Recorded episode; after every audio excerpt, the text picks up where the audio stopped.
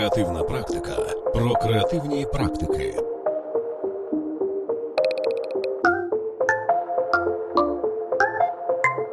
Ведучий подкасту Анатолій Попель.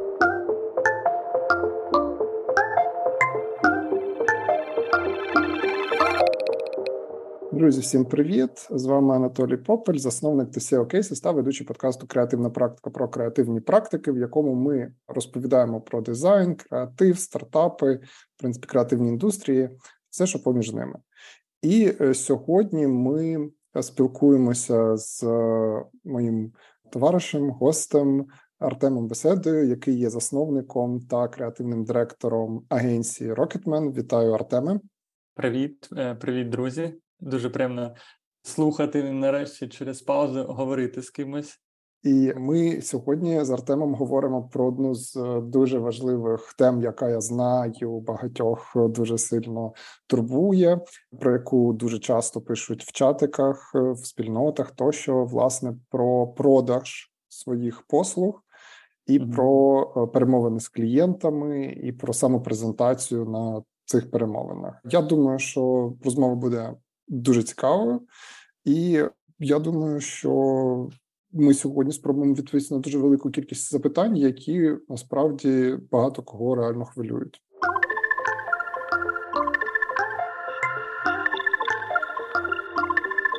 Перша річ, про яку ми маємо сьогодні поговорити, це про е, твою команду. Чому тому, що це важливо, щоб люди знали в принципі, uh-huh. хто є співрозмовником і uh-huh. чим власне ти займаєшся, чим займається твоя агенція. В двох словах розкажи власне про Rocketman і про вашу історію. Насправді я думаю, доречно сказати, що ми раніше були Гаріним, але е, по зрозумілим е, причинам ми е, ренеймінг зробили. Це достатньо швидко робилося. Ще було е, коли ми лише розглядали, які варіанти можна адаптуватись, думали назвати Скаденюком, е, щоб якусь територію знаєш, зайняти.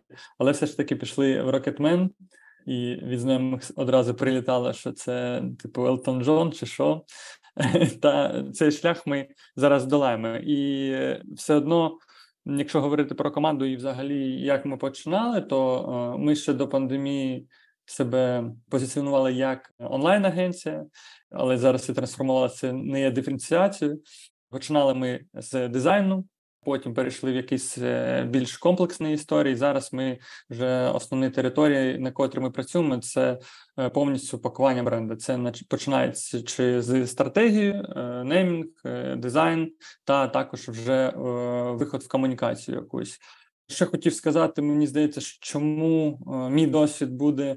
Відрізнятися від від інших я виріс спочатку з маркетингу, мабуть, один з виняткових креативних директорів, котрий може PPC налаштувати контекстну рекламу. Потім я працював довгий час е, в сценарній індустрії, і на перетині цих е, скілів, от е, я організував вже якусь історію, де ми робимо креатив та цікаві речі.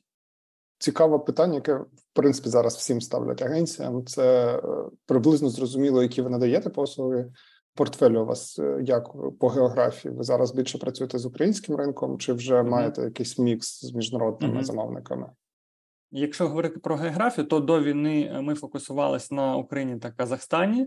Після війни ми намагались е, зробити експансію. і Подалі я думаю, ми поговоримо про це. Але 50% – це Україна, 30% це українці, котрі поїхали, і 20% це іноземні якісь клієнти, але більш е, які е, україномовні чи російськомовні, наприклад, там Румунія, от заходять. Ось тому можна так сказати. Це досить цікаво, тому що насправді я думаю, що ти тільки що підсвітив так, е, може несвідомо навіть те, що іноді географія клієнтів не означає, що це обов'язково якісь такі платформи, типу Upwork. Так, так. Буває таке, що це типу просто наші люди, які знаходяться за кордонами. Це теж спосіб вийти на іноземні е, ринки, досить Ну, я думаю, непоганий. Власне, сьогодні якраз і хочеться поговорити про пошук клієнтів, і ця тема вона реально дуже часто підіймається у нас і в спільноті, і на особисті пишуть про те, що хочеться зрозуміти, як знаходити клієнтів, mm-hmm. хочеться зрозуміти, як продавати свої послуги. рік тому там казали, що прям супер складно, що через війну ринок ледь не помер. Зараз е, кажуть, що трошечки ринок оклигав, стало трошки ліпше. Але не до кінця зрозуміло. Власне, от цікаво почути твоє враження про цей рік, враховуючи географію. У тебе mm-hmm. в портфелі 50% це український клієнт. Е, я думаю, що у тебе була можливість спостерігати за ринком протягом цих півтора вже року повномасштабної війни. Як ти відчуваєш, якою була динаміка в цей період, і які ти тенденції бачиш станом на зараз? Давай почнемо спочатку. От з початку війни, як, як ти це спостерігав, і як воно рухалось далі? Ні, ну спочатку війни, я думаю, у всіх було дуже таке затиш'я, де всі спостерігали, всі були не в бізнесі. Це нормально. Е, потихеньку е, почало розкачуватись, і е, мені все ж таки здається, що перші якраз клієнти були це українці, котрі переїхали. Це перші контракти після війни. А потім ринок став оживати, але все одно, от якщо говорити про компанію, ми не повернулись до таких показників зросту. Тобто, ми десь нестабільні місяці бувають, але ми все одно, типу, раніше це якийсь був такий потихеньку зріст. І відчуття зараз з ринку у мене може деформовано бути. Поясню, чому тому, що у нас нестандартна, я вважаю, воронка. Е, у нас 50% це в сарафани, 50% це SEO. Тобто ми добре прооптимізовані в Гуглі, і через те, що у лютому Google вів новий показник якості для сторінок, в якихось було зазначено, що не можна використовувати чат GPT при написанні текстів. Як виявилось, е, компанія, з котрою ми працювали, вона використовувала для наших статей це, і у нас дуже впали показники. І через це у нас е, зробилась така яма, котру ми зараз долаємо через те, що SEO просіло. Але говорити, якщо про український ринок, що я точно відчуваю, ми десь знизили на 20% чеки. І якщо е, кожен рік ми повишали цей чек, тому що скіли, тому що портфоліо якість підвішували, то зараз ми не можемо це зробити, тому що клієнт починає і він дуже оптимально розподіляє свій бюджет і не готов переплачувати. Тому потрібно зараз точкове вирішення дизайн, наприклад, задачі. Дуже зараз стратегія ем, модифікується, тобто вони рік на три не готові йти. Ну суто малий е, середній бізнес, тому що не зрозуміло, що буде далі. По моїм враженням, якщо резюмувати, що ринок адаптується до критичної ситуації, але він не виходить, е, ну не зростає так, як хотілося би. Ну це нормально, тому що мені здається, зараз всі фокусовані на перемозі, а бізнес це як от, треба продовжувати жити. От ти випередив, ти вже відповів на це запитання. Я хотів спитати от про цю стратегію з е, цінами. Вона була мені ну, дуже цікава, uh тому що я спостерігаю, я спілкуюся з різними представниками компанії, і якраз е, одне з питань, яке хвилювало, це як працюють компанії з цінами, чи доводиться їм опускати ціни? Ну ти власне відповів, що якщо ви працюєте саме з українським ринком. То так. я так розумію, що доводиться, тому що як я собі цю ситуацію бачу, що якщо говорити от про ринок агенцій, навіть то е, обсяг замовлень на цьому ринку він знизився, а відповідно конкуренція зросла, і так. в таких умовах доводиться іноді йти на пониження ціни. І при цьому я так розумію, що мова йде навіть не про доларову ціну, а це ще й в гривні вона опустилася відносно попередніх чеків. Чи це таки з прив'язкою до валюти? У нас е, була прив'язка к долару. Ми доларову ціну, грубо кажучи, опустили, але через те, що все одно е, зарплатні більш прив'язані к долару, то для мене це крок е, назад. Я хотів ще додати з приводу українських клієнтів. У мене якась така була ще моральна сторона питання. Тобто я по деяким е, проектам розумію, що я буду виходити там в ноль чи в невеличкий плюс, там у агенціях е, зазвичай там 20-30% це чистий прибуток. Я розумів, що я там зароблю 5, наприклад, але мені е, розуміють, що там є якийсь проект. Я йшов на це, щоб клієнт запустив бізнес, розуміють, що він дасть економіці. І я розумію, що зараз у мене е, ціль не е, заробітку більш а зберегти команду та е, зберегти економіку. Так, тобто, в мене це дуже тяжко емоційно, це не так, як раніше, але це типу вибір. Відчуваю, що іншого шляху немає. Якщо говорити знов таки повертаючись до нашого українського клієнта і до тої ситуації, про яку ми говорили, що в цілому ще 2-3 місяці після початку війни. У мене було багато розмов з різними представниками ринку. Uh-huh. Більша частина компаній говорили про те, що вони знаходяться там в стані ледь не зупинки, тому що просто ну просто немає замовлень. Більше uh-huh. краще себе почували ті компанії, в яких була диверсифікація саме по географії, які ще uh-huh. до війни мали замовників е, з інших каналів. Оскільки у вас була географія сильно прив'язана до України, то я думаю, людям цікаво це почути. Бо uh-huh. ви в цьому сенсі для багатьох людей з ринку є цікавими, тому що багато хто залишається продовжує працювати з Україною. Їм просто мабуть було би цікаво почути от вашу історію про те, як вам довелось відбудовувати процес залучення клієнтів в період після початку війни, тому що по суті це ж схоже дійсно на знаєш такий ресет. Тобто, у тебе, якщо ти працюєш по сарафанному радіо, то це фактично майже пасивний дохід, який раптом зупиняється, і тут тобі потрібно починати якусь активну діяльність, і треба проявляти якусь креативність. Якщо говорити про українського клієнта, то тут, мабуть, можна сказати, що немає наразі аналога Upwork. Є платформа Freelance Hunt, якою користуються фрілансери, але вона більшу міру підходить для невеличких бюджетів, якраз так, так. і в агенції трошки інший шлях. Як ви відбудовували залучення клієнтів, які mm-hmm. використовували для цього стратегії, mm-hmm. канали, що для вас спрацювало краще, mm-hmm. що не спрацювало? Цікаво це послухати. Після двох-трьохмісячної паузи перші клієнти були іноземні, а потім я пам'ятаю, що а, ми намагалися знайти якісь воєнні проекти, тобто допомогти візуальною комунікацією. Я сподіваюся, ці поради вже не, не знадобляться більше, але мені важливо було взагалі дати е, команді відчуття руху, щоб щось робили. Тому що якщо креативний без роботи, мені здається, що це таке вигорання без праці. І ми почали тестувати багато каналів. Перше ми тестували LinkedIn, е, Ми шукали два варіанти: це субпідряд, і писали в великі агенції і говорили: ось ми з України. І спочатку достатньо лояльно всі е, комунікували, але там було 10-15 перемовин. Е, це доходило до якоїсь точки контакту, навіть зумились, показували кейси, показували ціни. Відсотки 50 після презентації сказали, що їм не підійшли ціни, тому що занадто високо, як виявилось. А ще 50 сказали, добре, ми будемо тримати на зв'язку, але так ніяких рухів не було. Я одразу додам кейс знайомого, у котрого теж ну е, він, мабуть, більш масово це робив.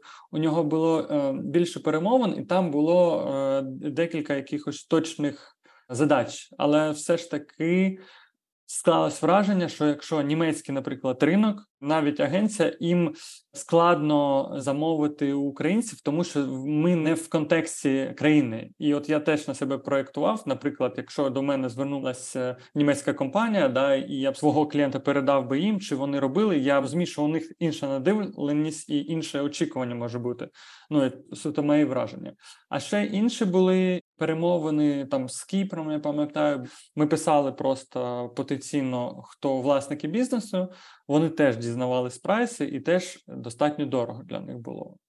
Ось це перший канал. Тому LinkedIn е, у нас просто було багато контактів. А я просто уточнити в цьому моменті хочу. Так, ну, так. ну вибач, але коли ти кажеш, наприклад, що бачили прайси, і для них це дорого. Мені цікаво, які послуги ви пропонували, і і mm-hmm. от е, за якою моделлю, і, і чи це була проектна робота, там, умовно кажучи, створення логотипу mm-hmm. і fix price, і чи це ви пропонували якийсь support, і там був погодинний price? Ми пропонували лише дизайн і digital е, інструменти, тобто розробка сайтів і розробка дизайну, логотипу, пакування айдентики.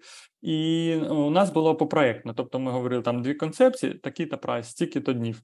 От коли ми кажемо сайт, були там посадкові сторінки чи там корпоративні сайти. Да? От лендінг у нас від такої ціни, корпоративний від такої, e-commerce від такої ціни. Плюс-мінус такий функціонал буде. Ціни ти мені не скажеш, да? Ні, я можу назвати. Тобто зараз лише згадаю, який ми тоді пропонували. Лендинг ми продавали від 5 тисяч доларів, е, корпоративний від 10, e-commerce від 15. От такий у нас був крок. Угу, угу. І це так. під ключ було. Чи це так, суто так. дизайн? Так, так. А, це під ключ. Е, Це під ключ. Це мінімальне рішення. Тобто, там, е, ну, наприклад, якщо ми говоримо про e-commerce, ми говорили, що туди не входить, наприклад, особистий кабінет. Тобто, це якесь просте рішення, котре з е, простим підключенням платіжних систем.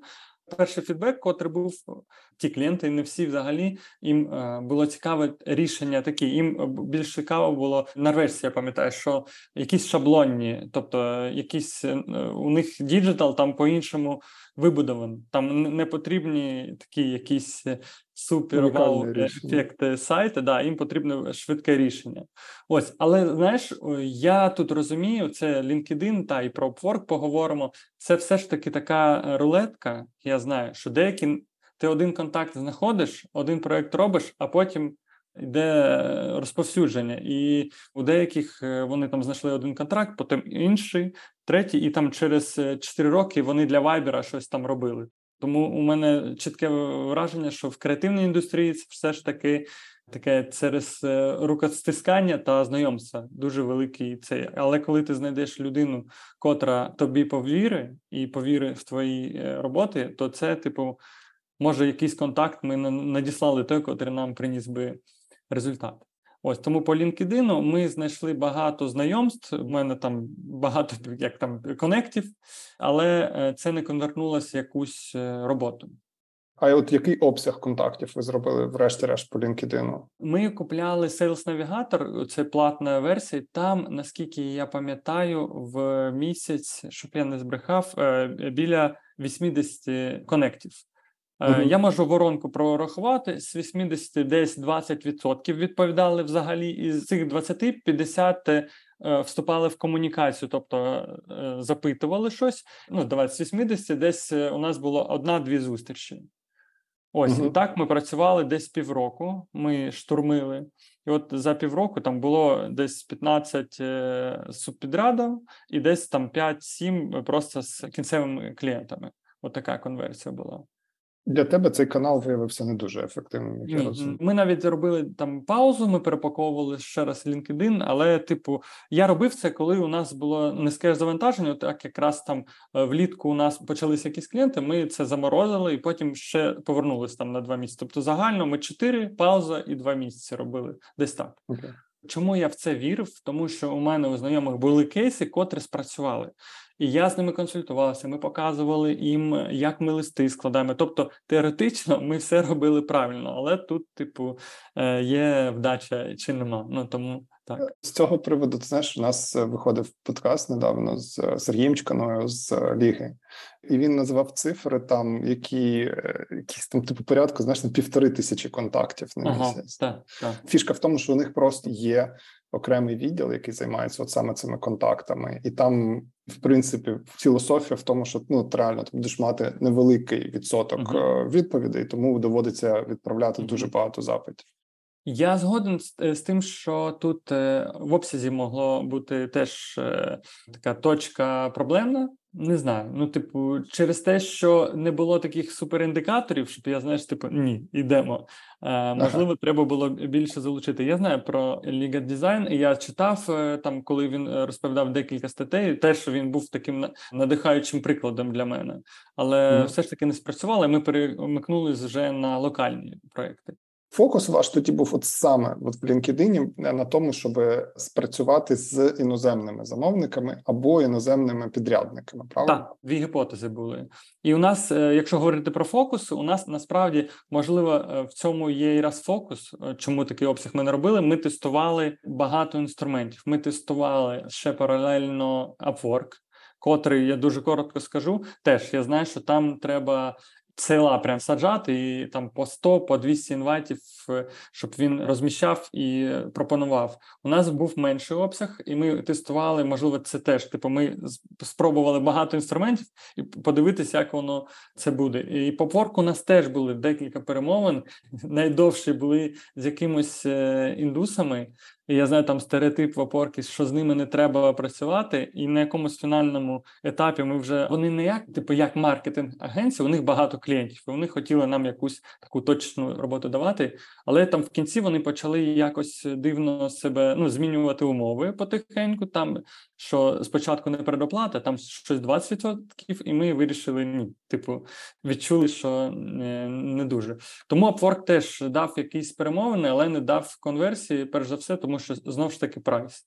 Тобто я розумію, що там я там конкурую з е, фрілансерами, котрий один, а в мене арт-директор, команда дизів, копірайтер. Тобто мені треба чи міняти структуру роботи і міняти продукт. Е, і здалося, що, мабуть, ні. Хоча теж приклади в мене Upwork є, коли є канал з цього е, якісний. І також ми качали Behance. З Behance один клієнт е, після цього прийшов. Німці, але вони українці, котрі давно переїхали. Вони з нами на ломаному українському, німецькому українському спілкувалися, але вони сказали, вони шукали по профілю там пакування, знайшли наш цей, написали, почалась комунікація. і Ось ми контактували з ними. Але пройшло. Ну, це, от, типу, три місяці назад. Тобто, можу сказати, що майже рік пройшов, коли ми почали це робити. Окей. І це ми пройшли з тобою. Дивись, LinkedIn, Upwork, Behance. Які ще канали ви залучали? Я бачив, що ви так. працювали з медіа. Так, це було і до війни. Я взагалі, типу, я розповім, можливо, буде корисно, як ми працюємо з медіа. Я пишу статтю, ми публікуємо, і далі ми просто ті клієнти, котрі зайшли на наш сайт, щоб не зливати на таргет, тому що таргет достатньо специфічний для креативної індустрії. Ми просто дотягуємо ремаркетингом. Ті, хто був на сайт, показуємо нашу статтю, щоб так залучити клієнти, щоб він бачив, що ми експерти, що ми пишемо. Ми навіть е, робили декілька колонок в медіа, спробували. Ну, така міжнародна медійний сайт. І також ми намагались е, е, пускати таргет е, для української аудиторії, котрий за кордоном. Тобто, ми писали український цей, обирали там таргет україномовних, і не було е, ніякого результату. Та були заходи, е, декілька разів щось писали, але знов таки не виявилося ефективним. Це теж була гіпотеза така. Із такого ж просили клієнтів, котрі виїхали там рекомендувати. Ну, от якось так. І знаєш, взагалі, якщо таку якусь черту підводити, таке враження, що воно як критична маса якась набирається, потім е, щось починає е, працювати. Тобто іноді ми е, там якась рекомендація від клієнта, котрий е, з нами не працював. Тобто таке враження, що йому хтось порекомендував, а він просто запам'ятав нас і порекомендував. Ну, таке було декілька разів. Окей, ну тут ми поговорили поки що про те, як відпрацьовують поточні ваші канали. А uh-huh. в наступній частині я пропоную проговорити от про типовий процес перемовин з клієнтами, як uh-huh. він у вас відбувається і що від вас хочуть почути. Ви слухаєте подкаст про дизайн, творчість та креативні індустрії.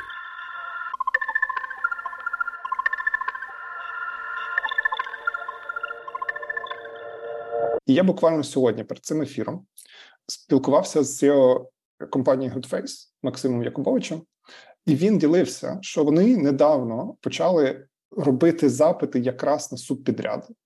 Ну, звісно, mm-hmm. що мова йде про е, більшу міру пошук фахівців, ніж там компаній, та але mm-hmm. все одно вони публікуються субпідряди. Власне, до речі, субпідряди іноді можна знайти на нашому каналі Cases Jobs. Там не тільки вакансії, але й проекти публікуються періодично. І то він ділився, що насправді багато випадків буває, коли люди не отримують замовлення, просто тому, що у них неправильний алгоритм взаємодії з цим запитом, який там публікується. Бо, перш за все, він пояснив, що в тексті запита конкретно було написано, що вони шукають людину на проектну роботу. Друга річ, він написав, що мені потрібно від фахівця, який буде звертатися, дві речі. Мені потрібно, щоб там було портфоліо ваше. І друге, щоб там, коли будете звертатись, напишіть вашу видалку, скільки коштує ваш процес, скільки ви хочете за ваші послуги. Проектну роботу чи там погодинну тарифікацію це питання вже до фахівця, який буде писати. І дуже багато людей дають нерелевантні відповіді. Тобто, умовно, 8 із 10 людей, які написали, не відповіли на два запитання, які були поставлені Натомість е, хтось там відправляв, наприклад, CV своє, а в е, запиті цього не було. Тобто, не було прохання відправити CV, було прохання відправити портфоліо і і прайс. Прайс він каже, що е, це взагалі дуже складна історія, тому що от я в першій частині ефіру там тебе питав, ти скажеш прайс чи ні? Чому тому, що багато людей вони прайс не називають, і це велика проблема. Типу, вони дуже дуже довго доходять до відповіді на запитання прайсу. І насправді, от через неправильний контакт, через неправильну поведінку в момент е, перемовини з замовником. Можна втратити проект. Ну тобто, все одно треба розуміти, що перемовини з клієнтом це не про швидку конверсію. Тобто, це не те, що там, типу, ти зараз спілкуєшся, ти зараз отримаєш е, контракт. Бо я тут хочу поділитися теж з нашою аудиторією, тим, що чому я так про це розповідаю, тому що в мене є подвійний досвід. У мене з одного боку є досвід позиції seo агенції, тобто людини, яка так традиційно склалося, веде багато перемовин по продажах послуг. А з іншого боку, я працював десь два роки маркетинг-директором, і я розумію, що відбувається на боці клієнта. І я думаю, що ми всі більш-менш розуміємо, що відбувається на боці підрядника, а от що відбувається на боці клієнта і чому конверсії можуть бути нешвидкими. Перше, що треба розуміти, що ви не один, тобто ви не єдиний підрядник, з яким ведуть перемовини. Навіть якщо вам написали, що нам подобається ваше портфоліо, нам подобається ваш продукт і таке інше, це не означає, що він подобається за замовчуванням більше усіх інших, і це просто означає, що вас відзначили як потенційного підрядника. Це раз два у кожного підрядника будуть свої умови. І ну, як правило, там short list тих, кого розглядають в якості того, хто буде виконувати проект, він включає ну десь там від трьох до п'яти кандидатів. Там long list може включати 10 кандидатів, але от якісь ґрунтовні перемовини вони йдуть там 3-5 кандидатів. Просто немає часу спілкуватися з більшою кількістю людей глибоко. Це ну по півгодини навіть ви будете спілкуватися з маркдіром, і все одно це тут багато, бо у маркдира дуже багато інших питань, окрім як хто буде робити посадково. Mm-hmm. І ви будете оцей бюджет мати на погодження, да? який ще треба покласти в маркетинговий бюджет, і може бути таке, що той бюджет, який ви називаєте, він просто не відповідає тому бюджету, який має компанія, і може бути таке, що ви сподобались, але бюджет не підходить, і тому якраз ваш бюджет поставлять пізніше, щоб саме з вами працювати. Може бути така ситуація. Uh-huh. А може бути така ситуація, що там маркетинговий продукт, який ви робите, ну з'явиться його актуальність трошки згодом, і саме для того, щоб сформувати маркетинговий бюджет, з вами ведуть перемовини. Тобто ви можете отримати багато вводних, можете прочитати бриф, але можливо, що перемовини відбуваються не для того, щоб завтра почати роботу, а вони відбуваються для того, щоб розпочати роботу через там 3, 4, 5, 6 місяців. Таке може бути, тому що маркетинговий бюджет там більш-менш ґрунтовні компанії роблять вже в листопаді. І це означає, що якщо з вами спілкуються в вересні, можливо, з вами спілкуються не про проекти, які будуть робити в жовтні, а про проекти, які будуть робити в наступному році, щоб вас заклали в цей бюджет як підрядника. Тому тут треба просто бути терплячим. І, от, власне, це я розповів трошки про те, як працює бекенд перемовин. А сьогодні хочеться послухати якби фронтенд перемовин про те, е, як з вами спілкуються клієнти. Тобто, як ти от для себе описав би цей процес типово, знаєш, з чого він складається, як ви для себе ці фази розглядаєте, і як ці фази можна описати, що там умовно на фазі 1 нам, як правило, там пишуть, е, наприклад, там в соцмережі чи там на емейл, і ми починаємо там ось цього. Перші питання, які ми отримуємо. Потім ми проводимо такі-то перемовини, а потім триває зазвичай такий-то період часу для того, щоб це в щось конвертувалося. От давай спробуємо. А як це працює на боці агенції сьогодні? Е, добре, зрозуміле питання, і е, хочу ремарку одну зазначити, що ти вже сказав, що SEO – це холодні клієнти. Я б зазначив, що це дуже холодні клієнти.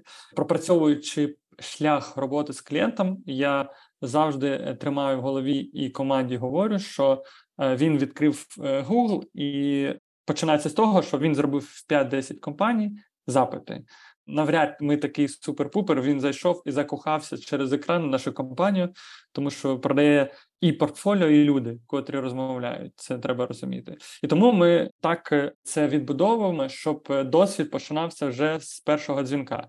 Можуть бути різні методи дотику. Він може написати на почту. Почта це 30%.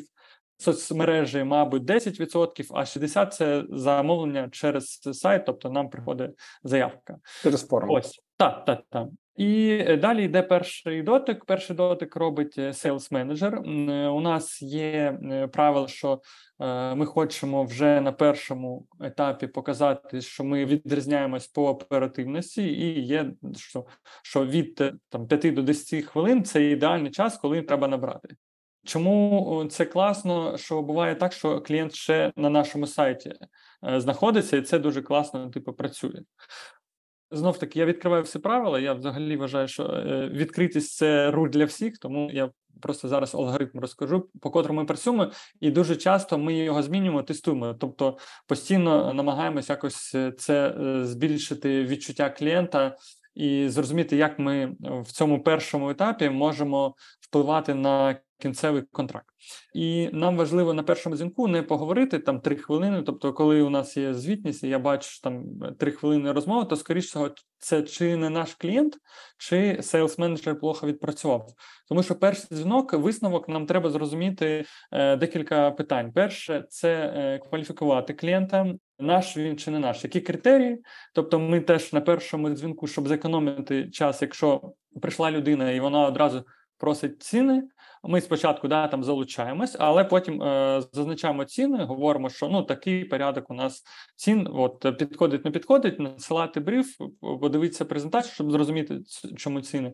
Але все ж таки у мене упередження, е, що е, коли там у тебе не 2000 гривень різниця, да, там з іншим, а е, різниця доларова, що людина, якщо не готова на брендинг е, покласти 5 чи 10 тисяч доларів, ти йому не продаш. Якщо у нього психологічна ціна 2000, наприклад, він хоче за 2000, то на 5 ти його не умовиш, як би ти йому не сподобався. Ну, нема у нього цих грошей. Тому ми, угу. занурюючись, е, я так як е, виховую селів, що нам треба зрозуміти саме бізнес-задачу. Якщо він приходить, у нього, грубо кажучи, там якась кав'ярня, і у нього немає ні обладнання, ні місця, є ідея, так? То ми відкрито говоримо, що так, у нас така ціна, і ми рекомендуємо, вам не треба зараз якась супердизайн історія, вам треба е, йти до фрілансера, робити якийсь візуальний стиль, плюс-мінус, і вкладатись лучше в каву машину більше гарно купити.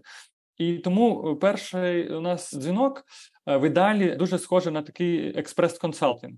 Тобто, ми е, хочемо діагностувати, що саме потрібно клієнту, і чи зможемо ми йому допомогти. Якщо ми е, прощупали один одного, якщо, наприклад, він навіть ціни не говорить, і ми розуміємо, що там, наприклад, це підприємство, це, наприклад, мережа якихось е, локальних магазинів. Ми розуміємо, що у них є задача, да там на яку буде виділений бюджет, то ми вже закриваємо це е, на е, кол, на котрий приходжу я. Ще хотів додати з приводу першого дзвінка. Мені здається, теж дуже е, важливо не е, продавати там послуги. Ми дуже мало говоримо там, як проходить процес. Ми більш занурюємось е, в бізнес клієнта і більш занурюємося саме в питання і очікування, що він очікує. Тому що якщо він говорить там, приходить і говорить, я хочу змінити логотип і дизайн вивіски і заробляти більше. Ну ми говоримо, це так не працює. І ми говоримо відверто. Да, ми можливо, десь ми втрачаємо клієнтів, але ми працюємо тут на репутацію. А, І також, е, коли ми закінчимо, да, ми скидаємо бриф. Чому важливо, мені здається, бриф кидати не тому, що спростити роботу, а також бриф для нас є фільтрацією е, залученості клієнта. Тобто, якщо ми кидаємо бриф і чекаємо бриф для дзвінка, щоб підготуватись, і він не заповнює бриф, це теж е, індикатор того, що він може не бути таким зацікавленим е, в цьому, і ми теж робимо фільтрацію, щоб не витрачати час. Тому що головна проблема, коли у тебе канал через сайт, що дуже багато клієнтів е, з'їдають е, час але вони по замовченню можуть бути не готові на співпрацю, і нам треба максимально діагностувати на цих етапах, щоб витрачати е, час на тих, хто дійсно хоче цього і хоче змін. І тому цей алгоритм на першому ми кваліфікуємо, даємо пораду і продаємо більше, так скажемо, свою експертність, надсилаємо бриф і дивимося, як як буде відповідь. Іноді ми бриф е, розуміючи, що наш клієнт, ми говоримо одразу, назначаємо коло. Ось це якщо перший етап, це перший етап це фільтрація, грубо кажучи. Я так розумію, що у вас все одно от виходить два компоненти послідовних. Тобто, перший це прям супершвидкий компонент, і це, до речі, досить справедливо. Ти сказав про те, що швидкість відповіді дуже важлива. Бо коли у нас була ще агенція, то нам часто говорили про те, що агенції можуть відповідати дуже повільно, навіть от якщо ви там дуже симпатизуєте агенції, і навіть у неї немає відкритої цінової політики, ви все одно до неї звернулись. От буває так, що агенція дуже повільно відповідає. Це раз. Це, до речі, правда, з якою ми зіштовхнулися. Це два, коли ми як клієнти з цим працюємо. Я вам скажу так, що е, для нас, як кейсес, ми періодично звертаємося до тої чи іншої компанії, до тої чи іншої агенції по ті чи інші послуги. У мене, наприклад, коли я спілкуюся з зовнішнім світом, для мене швидкість відповіді дуже важлива. І якщо мені на одне якесь абстрактне запитання хтось відповідає там місяць, є просто деякі компанії, які я дуже поважаю по якості роботи, але вони мені так повільно відповідають особисто, що я думаю, окей, якщо ми до них звернемося по послуги, то комунікація буде вестись приблизно так само. І я так не хочу. Мені це не підходить. Тобто, так оперативність відповіді дуже важлива. А друга річ це те, що є у вас фільтр дворівневий. Типу, спочатку це швидка відповідь, і це відповідь максимально оперативна людині. А друге, це е, трошки більше занурення без одразу продажів, без того, що ви одразу продаєте, а ви проводите якби своєрідну діагностику. Діагностику реальної потрібності ну, того, що вони у вас хочуть отримати. Окей, це перший етап. Ти його назвав там умовним там фільтром перевіркою там на відповідність. Що у вас далі відбувається зазвичай? Далі, в залежності від того, вирішуємо ми бриф е, надіслати чи ні. Ми домовляємось на зустріч, але рекомендовано, щоб у нас був бриф, тому що в брифі вже ми точно розуміємо, з якими думками приходити, чи, наприклад, звати стратега на зустріч. І е, кол наступний вже в зумі. Ну зараз вже починається офлайн зустрічі, котрі дуже не вистачає. Тому я спочатку сказав, що все ж таки це як бесіда, знаєш, офлайн, і дуже не вистачає цього. Спочатку пандемія, тепер війна. І е, на першій зустрічі, якщо ми не сказали цифри і зараз не запитуємо, ми робимо більш е, глибоку діагностику вже задачі. Нам потрібно, от зараз після цього колу вже точно зрозуміти задачу, котра буде формулюватись дуже конкретно, і потім під нею ми ж готуємо там два вирішення: це там з мінімальним бюджетом чи з оптимальним. І на цьому созвоні ми якраз більше я йду на цей созвон, і чому я вважаю, що е, перевага, що все ж таки я, як людина, котра переживала касові розриви, там будувала цей бізнес, я розумію е, бізнес-сторону кожного креативу, і мені важливо саме зрозуміти тут очікування клієнта і що він хоче бізнес очікування. Як цей проект вплине на його бізнес? Чому взагалі з'явилася ідея, якщо можна де там прорекламувати, чи просто сказати, що чому ми робимо подкаст, е, бесіда про бренди, е, котрий можете знайти і послухати, тому що накопичились питання, з котрими приходять е, клієнти, якраз через сайт малий та великий бізнес приходять.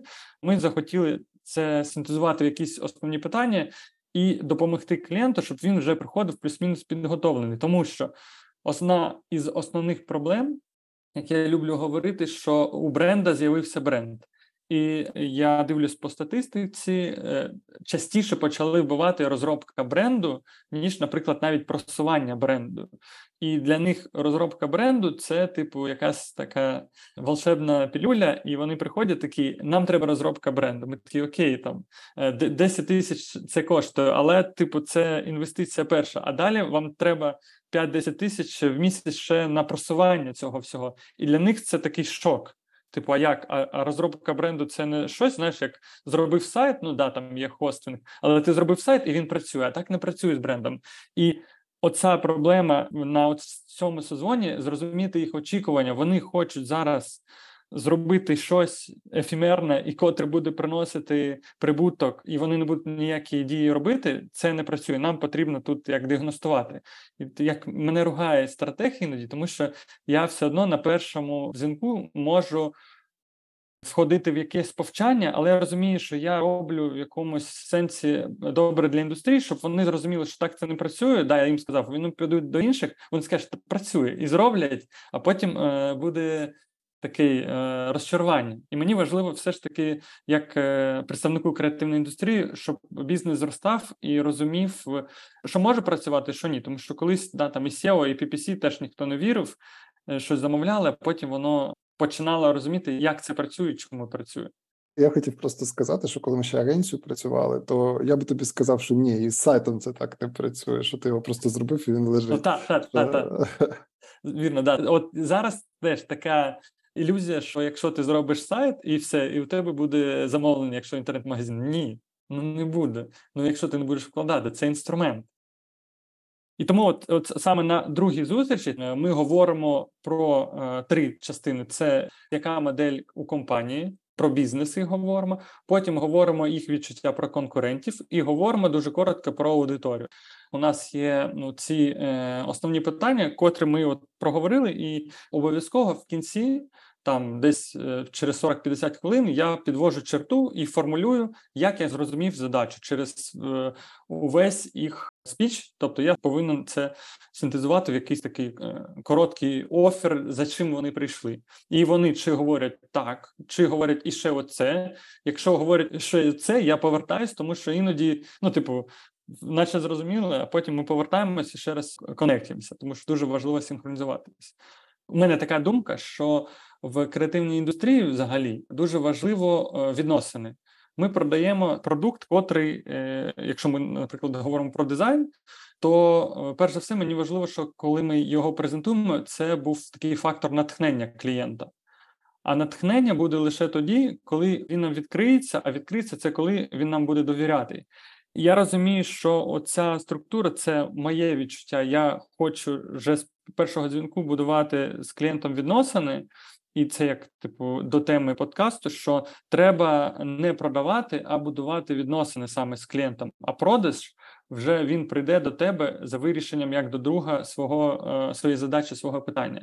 Звісно, що не всім це підходить, і іноді бувають зустрічі, коли ми розуміємо, що прийшов Маркдір, і у нього інші зони відповідальності. Але мені здається, у кожного клієнта своя агенція.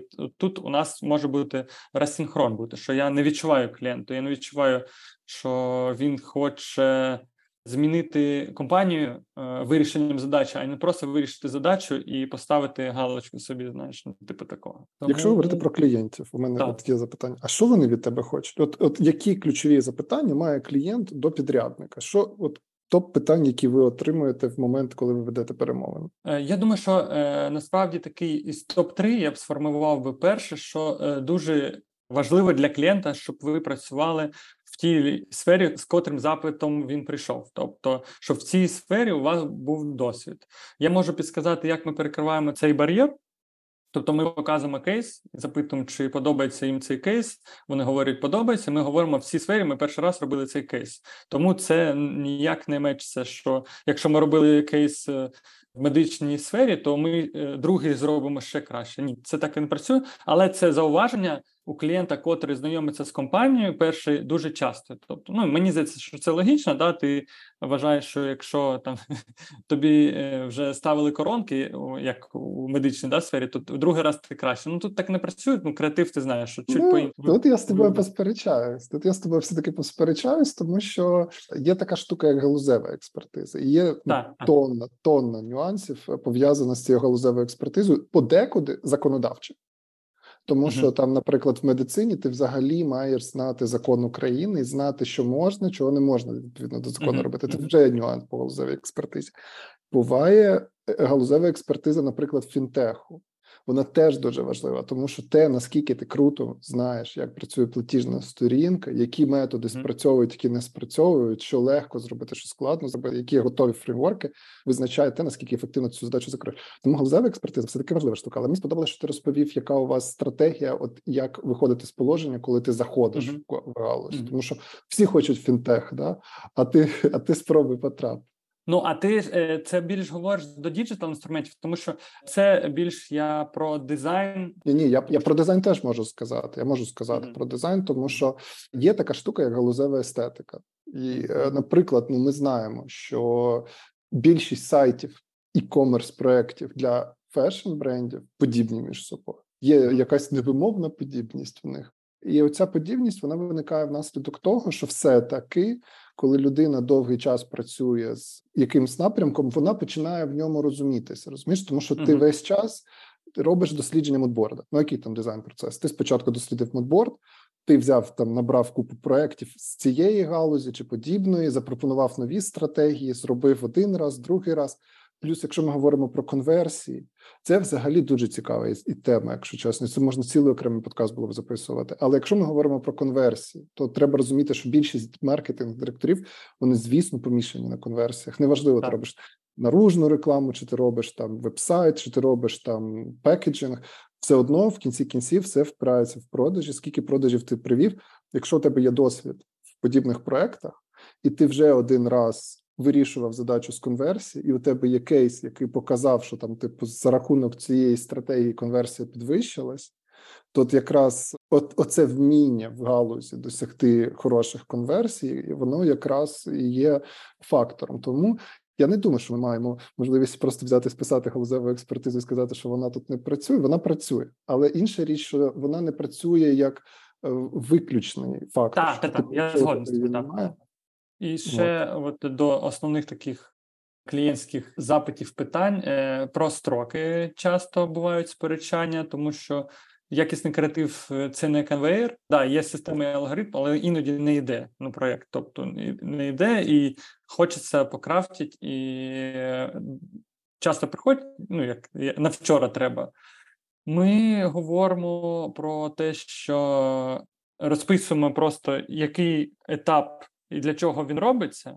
Тобто, наприклад, да, у нас є е, штормінг. Да, Ми штормимо, і ось цей етап для того, щоб зробити вам 10 якихось ідей. Далі ми 10, ну тобто, кожен етап ми розписуємо і далі говоримо, який ви хочете етап вичеркнути. Якщо ви його вичорките, ну він получає швидше, але він буде поганіше. Ну це теж типу працює. І, мабуть, що останній такий це з приводу варіантів. Тож ми раніше, якщо ти пам'ятаєш, там робили почти сім варіантів. Я не знаю. Ми перейшли до двох, і теж є запитання, чому так мало. Е, Ну, внутрішньо ми відповідаємо, це правда. Да, Ми внутрішньо робимо дуже багато. Ну, це дуже сирі варіанти. Ну, ти знаєш, як так, звісно. Е, від команди. Да, Це дуже багато, але ми вибираємо найкраще і пакуємо. І колись там е, навіть було там що чотири, а ми зрозуміли, що ми робимо чотири але ми можемо два ці викинути і робити два е, в два рази краще, тому що ми економимо е, частину часу. Це теж доносимо, це теж працює. Тобто вони розуміють, да, внутрішньо ми робимо більше. Це, мабуть, основні. До речі, тобто у нас є строки. Вони говорять, а часто зриваєте дедлайни? Ну ми говоримо, що як піде, тобто є затримка, але не через те, що ми включаємо через тиждень чи через два, а от іноді ну не йде. Ну, типу, от нема одного варіанту, котрий ти хочеш піти, і ти е, відчуваєш, що він сильний. І ми говоримо так, буває затримки. Ну я взагалі вважаю, що коли клієнт розчарований, коли його очікування обмануті. Якщо ми говоримо uh-huh. все як є, то дуже мало ймовірно, що йому чомусь не подобається. Е, якщо затримує, да, ми затримуємо. Він очікує, що затримує. Якщо ми навіть у нас є дедлайн, ми розуміємо, що через три дні ми не прийдемо. Ми дзвонимо, говоримо: «Е, вибачте, просрались, не не це. Давайте переносимо. Тобто не в день в день, а це ну і це, типу, е, його бентежить не те, що ми затримаємо, а те, що він не попереджений, і він очікував, що в середу він побачить. Коли він це не очікує, то так він може задати питання, але все ок. Тому, типу, головне синхронізувати ці очікування і не обіцяти, щоб не відчував, що він е, якось обманутий. Це як угу. така забігаючи наперед. Е, ну, по вартості, е, мабуть, що по вартості теж часто говорять про знижки. Є декілька відповідей. Перше, це Паша Вржеч сказав, мені дуже сподобалось. Ну, це потрібен клієнт такий, котрий любить, знаєш, такий sales біту. Це коли він просить скидку говорити просто: ми можемо зробити скидку, але не хочемо. От і все. І типу, і клієнт не знає, що відповісти на це. Типу, ну от такий у нас принцип. А також, якщо клієнт говорить, е, що дорого, ми запитуємо там з, е, ким ви порівнюєте. Говоримо, що нас так оцінюють ринок. Це не ми ставимо ціну, а так ринок оцінює наші роботи. Взагалі, з цінами теж е, дуже така кореляція є. Якщо скидуєш ціну, буває так, що потім вони відчувши слабину, да, потім вони відчувають, що вони цим локомотивом управляють, а не ти. Ну і тому тут дуже слизький момент, особливо зараз. Типу, ну я говорив, що зараз чуть по-іншому до цього відносимося. Розуміючи бізнес, ми намагаємося все ж таки знайти якийсь компроміс, і якщо ми все ж таки е, по ціні повинні якось е, менше зробити, ми просто говоримо, що, наприклад, ми робимо не 5 фірмових елементів, а 3, а потім ви, коли заробите, приходьте, ми доробимо. Тобто, це повинна якась бути така е, двостороння історія.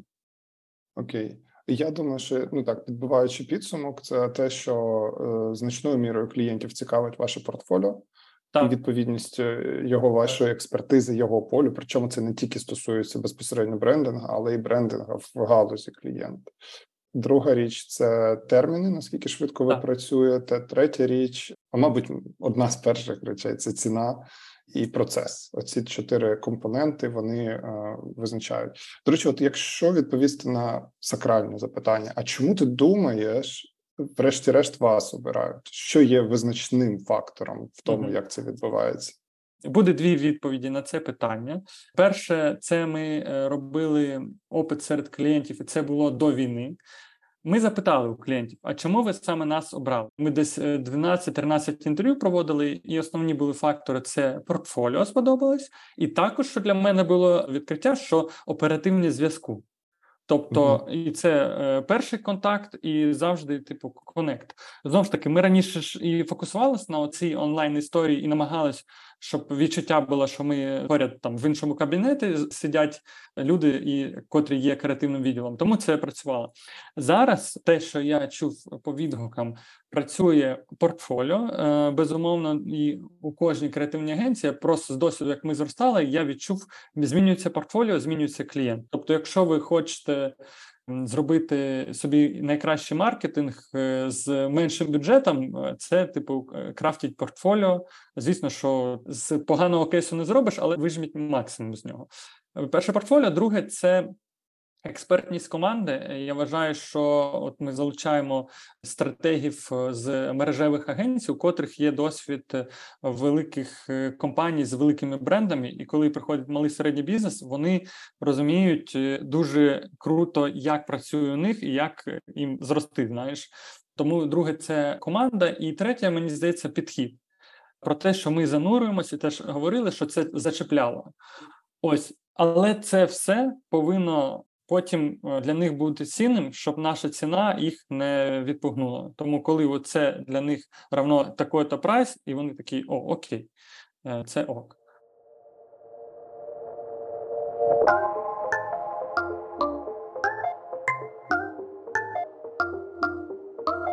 Останнє моє запитання воно стосується, от, власне, поняття бренд.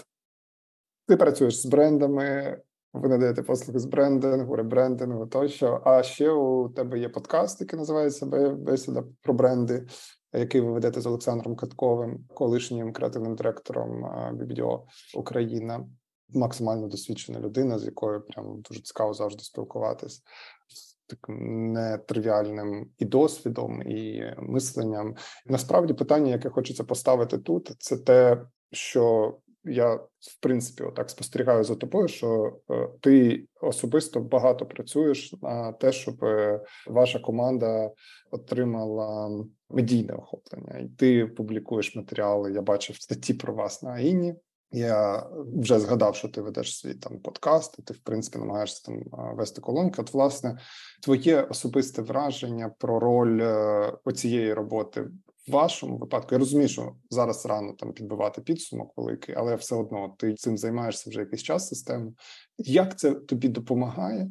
Чи ти відчуваєш вже цей ефект з того моменту, як ти цим став займатися? І твої думки стосовно того, чи варто в це інвестувати зусилля іншим там фахівцям і командам? Дві задачі ми рішали. Чому ми заходили це все? Перше, то що коли просіло SEO, я зрозумів, що я сиджу на одному каналі, по суті, не враховуючи нестабільного е, радіо, та і ми вирішили робити якийсь продукт, котрий буде показувати нашу експертність, і котрий буде відповідати на е, частину питань, котрі на перемовинах ми робимо.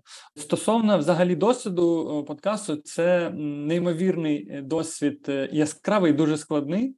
Я думаю, ти як людина, котра теж робила такі продукти. Це теж такий, е, як ми Сашою це шуткували, це такий е, прыжок е, віри в прірву, але там ще якась така страшна музика звучить. Знаєш, Зараз е, ми зробили 10 випусків. Вже випустили, зробили ми біля 20, Зараз вони на черзі. І е, взагалі очікування, я розумів, що із досвіду і з е, друзями я спілкувався, котрими це займаються, хто продюсери, що це дуже довгострокова історія. Перш за все, не тільки тому, що просто треба напрацювати аудиторію, а тому, що то, що ти робиш продукт в студії, і потім, котрий він на екрані, ти зможеш зрозуміти, якісний чи ні, і які є помилки, коли є він на екрані, і коли є показники Ютуба по залученості, по реакції аудиторії. Тобто, поки у тебе є в голові гіпотеза, котру ти подивився подкасти, так я хочу краще зробити, але краще ти для себе робиш, а для аудиторії може бути це не краще. Тому зараз я бачу е, тенденцію зросту, але це дуже помірний зріст. Я розуміючи, які є контентні проблеми, які є е, концептуальні проблеми, це все буде е, змінюватися. Він буде дуже трансформуватися. Також моя українська повинна трансформуватися, тому що це теж були відгуки про це. І тому, е, якщо відповідати про це, чи треба комусь іти в цю медійність, якщо вам є що сказати, і ви розумієте, що це дасть якусь користь, то так треба йти, але треба йти без очікувань. Тому що я зараз просто сліпо вірю, що це принесе е, якийсь хороший результат саме в монетизації не на Ютубі, а монетизація клієнтів, котрі будуть приходити до нас і котрі будуть довіряти нам. Але наразі ми використовуємо теж одразу скажу стратегію, як ми е, зробили. У нас е, мультиканальність. Да, у нас основний є канал YouTube і також подкастові всі платформи. Також ми TikTok, і Facebook, і шорти YouTube. Ми це робимо як трафікогенеруючі. Е, у нас е, на тиждень десь 30-50 заходів саме з цих платформ. При цьому, якщо говорити про успіхи, то в Тіктосі у нас є там три відео, котре загально всі разом е, десь біля півмільйона е, продивленості взяло. І на е, Фейсбуці є респект Катково один рілс, котрий мільйон майже зібрав, там 955 тисяч. Тобто є результати. А тепер як це конвертується взагалі в клієнтську якусь реакцію? Наразі було декілька всього клієнтів, котрі говорили, що дивились, але не зрозуміло, вони прийшли через подкаст чи прийшли через сайт, подивились, що у нас є подкаст, і залишили заявку. Тобто воронка тут не зрозуміла зрозуміло. Я бачу зріст по замовленням в інстаграмі, тобто пишуть на Rocketman саме, що от, типу, раніше дуже мало було, а зараз, типу, раз на тиждень пишуть, але це теж не конвертнулося. І тому, якщо говорити там за три місяці, я бачу просто зміну в замовленнях, але не в контрактах.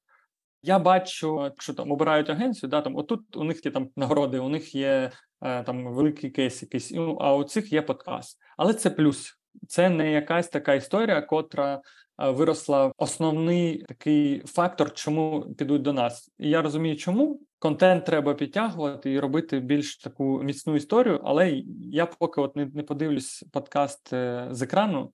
Там все класно, коли ти записуєш так, о Боже, як весело. А потім, коли воно матеріал, ти розумієш, так, ну тут є яма, а тут ми не дали користь. І тому це така довга історія. Я для себе е, поставив півроку, після котрої я буду сідати, аналізувати і розуміти, як це змінити, щоб воно стало краще. Клас. Дякую за цю відповідь і за сьогоднішню розмову. Отже, сьогодні ми поговорили про те, як залучаються українські клієнти, е, що для них є важливим, з якими питаннями стикаються і чому обирають. І е, я тобі дуже дякую насправді за е, щирість і за відповіді, і за дискусію. Бо е, мені здається, що завжди цікаво, коли розмова вона не не просто там, знаєш, типу монолог якийсь, а от саме діалог, і коли можна там і проопонувати, і, і, і щось там підтримати навпаки, то це дуже мені здається живо і кльово, що це не просто там однобоко. Тому супер крута розмова. Дуже дякую за щирість. Дуже бажаю тобі е, успіхів і в агенції, і в ваших сайт-проектах. Ну і як ми вже згадали про це, то е, просто будьте в курсі, що якщо ви цікавитесь українськими подкастами, вас цікавить тема брендів, то в Артема і в Олександра спільний подкаст, який власне нескладно знайти. Називається Бесіда про бренди і гра слов. Тому підписуйтесь, ставте вподобайки, пишіть коментарі, як вам була сьогоднішня розмова, і підписуйтесь на е, наш подкаст так само, щоб не пропускати нові випуски. Так, дякую, дякую. Дуже да, було приємно. Класний співрозмовник. Це тоді і зростання creative практик і cases.